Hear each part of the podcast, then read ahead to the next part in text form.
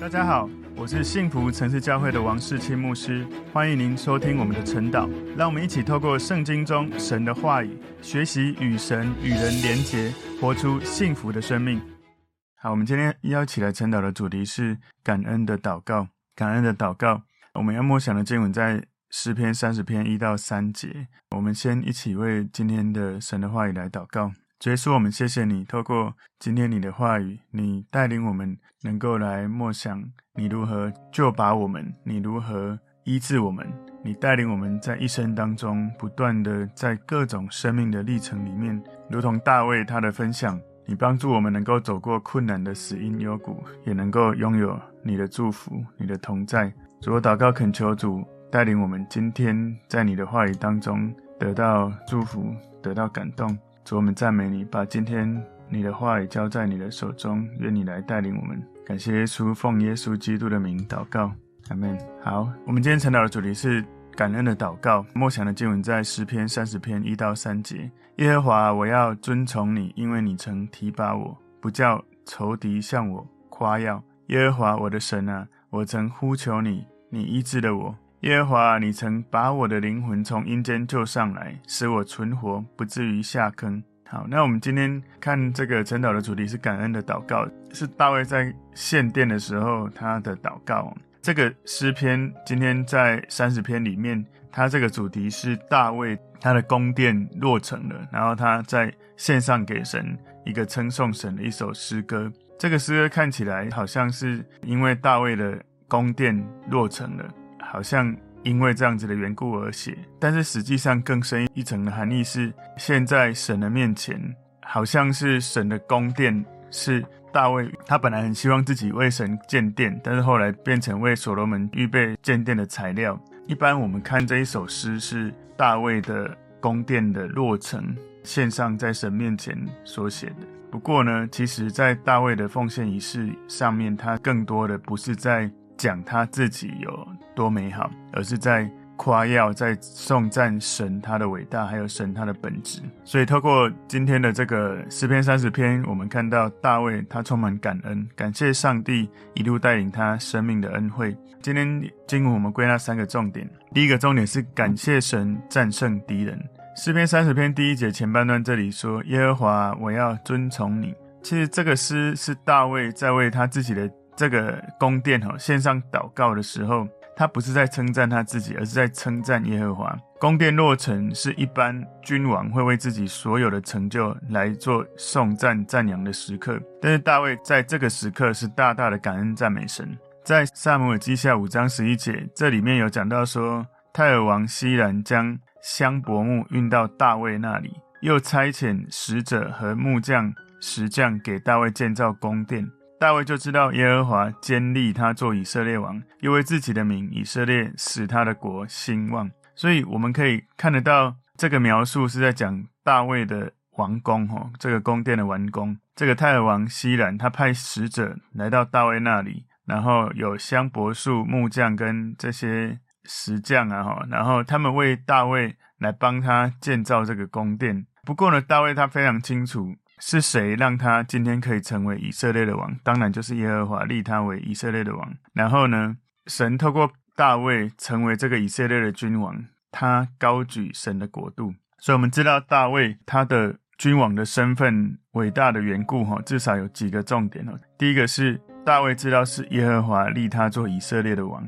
大卫在很年轻就知道，透过先知撒母耳恩膏他。他知道神呼召他，设立他要来成为治理以色列的君王，所以第一个大卫他知道哈是耶和华立他做以色列的王。第二个他自己是很伟大的君王，可是他高举神的国度。大卫他知道他所拥有的这个治理的国度是属于上帝的国度，这是神的国度。所以第一个是大卫他是一个敬虔的领袖，他知道。我们从大卫的一个领导统治的过程，知道他的领导统治伟大的缘故。第一个，因为大卫知道是耶和华立他成为以色列的王；第二个，他高举神的国度；那第三个，大卫为他的百姓以色列，他献上自己来服侍以色列百姓。所以大卫他知道神想要透过他成为一个管道来祝福以色列的百姓。所以大卫他被高举，不是好像他自己真的觉得自己很厉害，而是大卫。被神使用来照顾神的百姓以色列这些人。诗篇第三十篇一节的第二段这里说：“因为你曾提拔我。”所以这句话说出来，大卫赞美神的核心的关键。因为大卫知道他今天能够有平安，今天能够成为君王，所有的一切，如果不是神的提拔，如果不是神的作为，他真的什么都不是。大卫他是一个骁勇善战、善战的人，他充满活力，充满行动力，他打仗几乎都是打赢的，因为他都一直依靠神在征战得胜。所以他知道他一切是上帝赐给他的工作，而不是他自己所做的。所以那个你曾提拔我那个意思哈，是好像是一个隐喻哈，就是从水里拉出来的感觉，好像当一个桶子掉到井里面，然后人们用绳子把水桶升起来，水打出来一样。所以神把大卫从阴间的手拉了出来。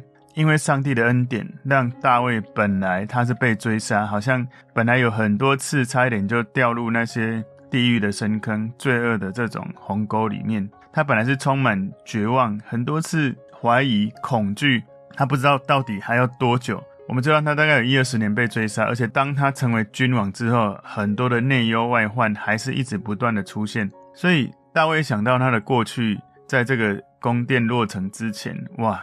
他的生命一直经历上帝的拯救、保护、引导，所以他用感恩的心来向神献上赞美。他更多的在新居落成，在这个宫殿盖好的时候，更多的是要称颂上帝的祝福、上帝的伟大、上帝的美好。所以诗篇三十篇第一节最后面这里说：“不叫仇敌向我夸耀。”对大卫来说，他很看重上帝带着他在仇敌面前要得胜哦。他常常遇到各种的敌人。而上帝却保护大卫，使大卫都一直是一个赢家的身份。我记得之前我有跟大家分享，大卫很不希望看到他失败的时候，仇敌在他面前嘲笑他那个样子。所以你记得吗？当大卫在很年幼的时候，他在战场上听到非利士人这个歌利亚在那边叫嚣，在取笑以色列百姓、以色列的神，他受不了，他就觉得敌人怎么可以这样子来叫嚣、来夸耀呢？我要靠着神，然后就出来，所以他一颗石头甩石机一次就让这个歌利亚被打败。所以，我们从今天感恩的祷告，第一个重点是感谢神战胜敌人，感谢神战胜敌人。我们要知道，我们生命最大的敌人是撒旦。有时候我们在跟一些人互动的时候，我们很难理解为什么这些人他会这个样子，跟我以前认识的他不一样，或者是。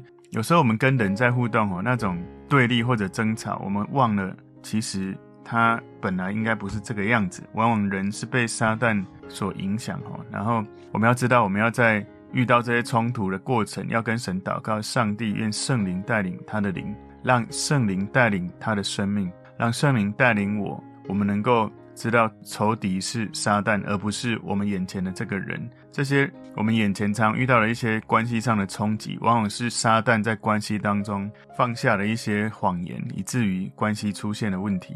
所以感谢神，大卫有神的帮助，不断的打败敌人。这是大卫第一个感谢神。第二个感谢神医治生命，感谢神医治生命。诗篇三十篇第二节前半段这里说：“耶和华我的神啊，我曾呼求你。”所以大卫他是一直非常的信靠神，非常虔诚的在倚赖上帝，而上帝他很真实的从过去一直到当时他所陈述的这个诗篇，上帝很真实的帮助他。所以如果你曾经被神帮助，你应该会称颂神过去的祝福。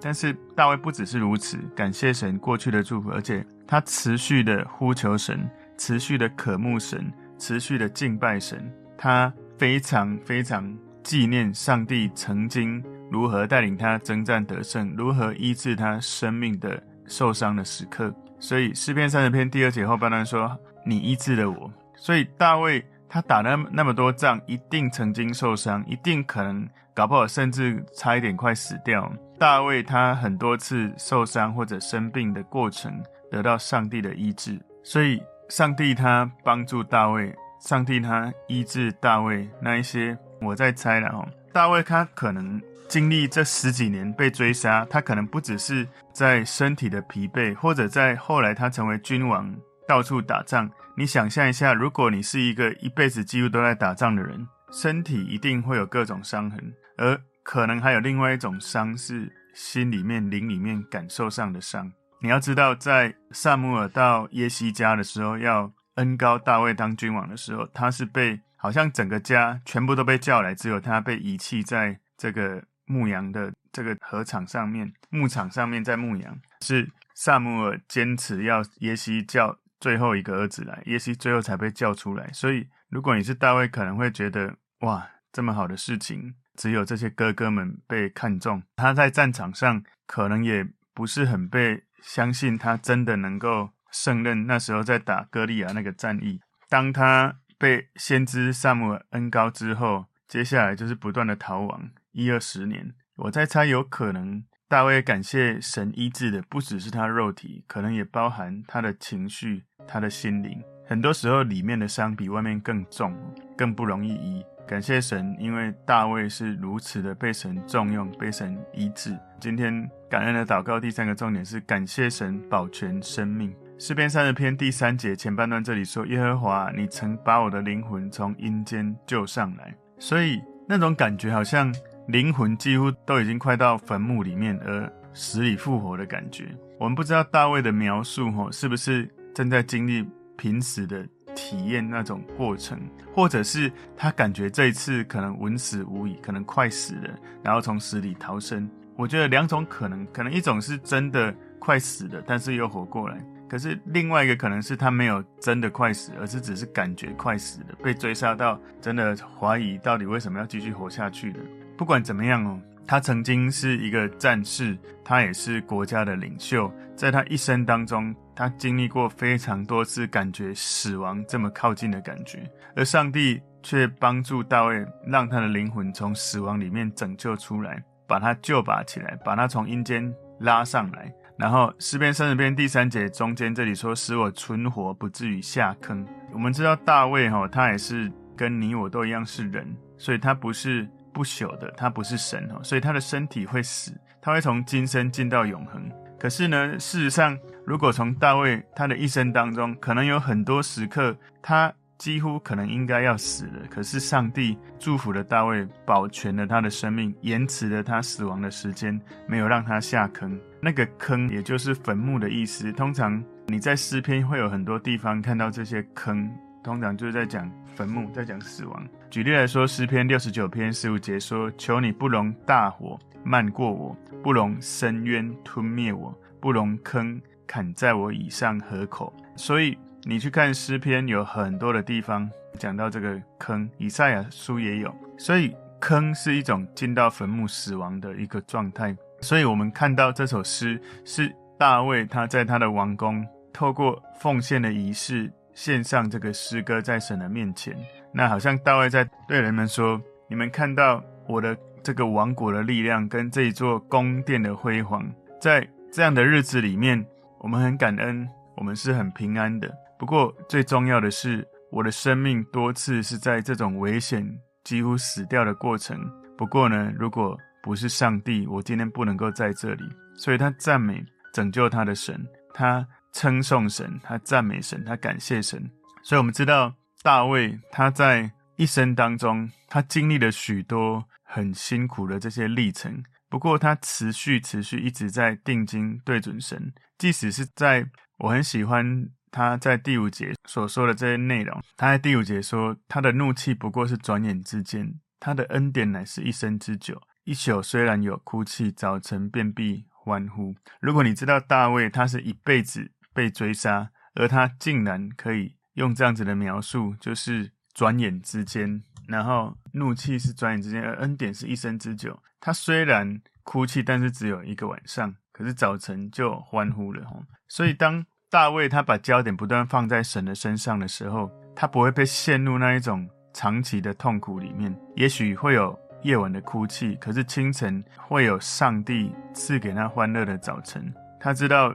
神的怜悯，每个早晨都是新的，所以我们知道大卫其实他是一直带着盼望，知道每一个新的日子都有一个新的盼望，都是神在掌权，神在带领。虽然如果你跟我，我们是有大卫这样的历程，我不知道我们的情绪能不能健康的一直到老。不过很显然，我相信大卫他的身体、心理、灵里面是一直很健康的。从他的诗篇，从他的字里到他的晚年，其实他都是不断的在遵从神。所以今天的这个主题是感恩的祷告，是一个一生之求的恩典，他献上给神这样的感恩。所以今天的重点有三个：第一个，感谢神战胜敌人；第二个重点是感谢神医治生命；第三个重点是感谢神保全生命。如果我们在阅读大卫的诗篇，我们在读的时候鼓励你读得很慢很慢，然后在每一个字句里面去想象那个场景，还有大卫所经历过的生命的历程，他是如何去体会这种被神救拔的感觉？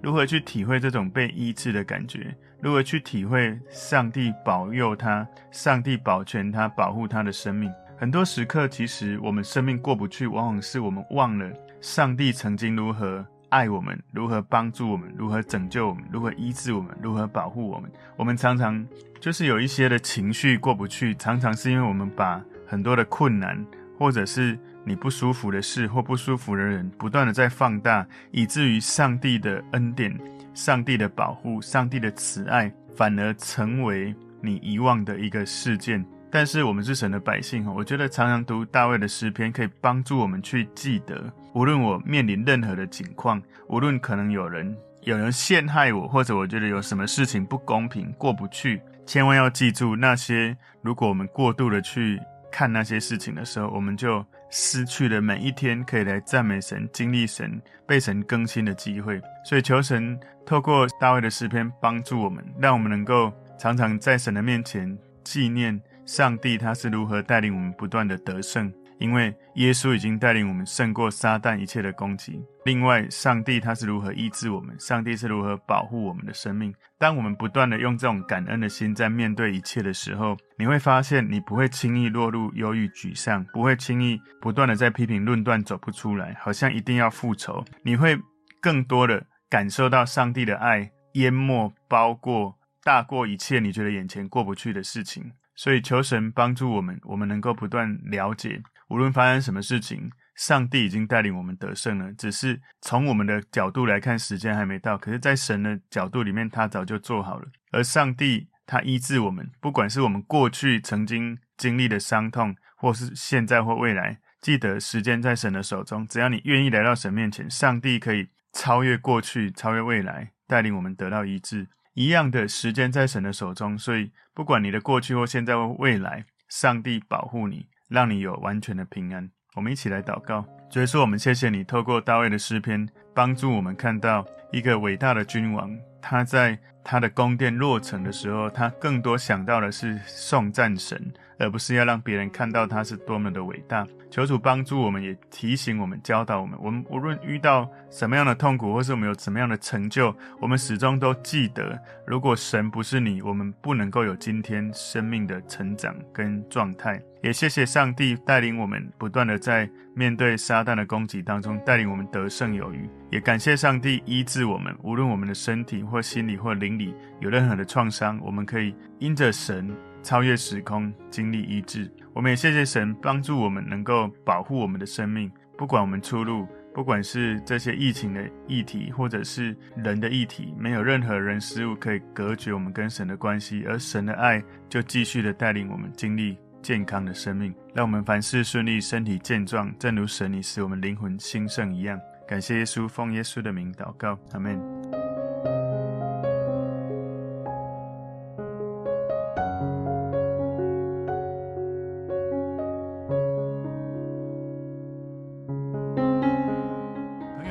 这个信息对您有帮助，请您在影片下方按赞、留言，并分享给您的朋友，分享在您的 IG、Facebook、Line 或者其他的社群媒体上面，来祝福您的朋友。当然，也别忘了订阅我们的频道和开启小铃铛，这样您就可以收到我们最新的影片通知哦。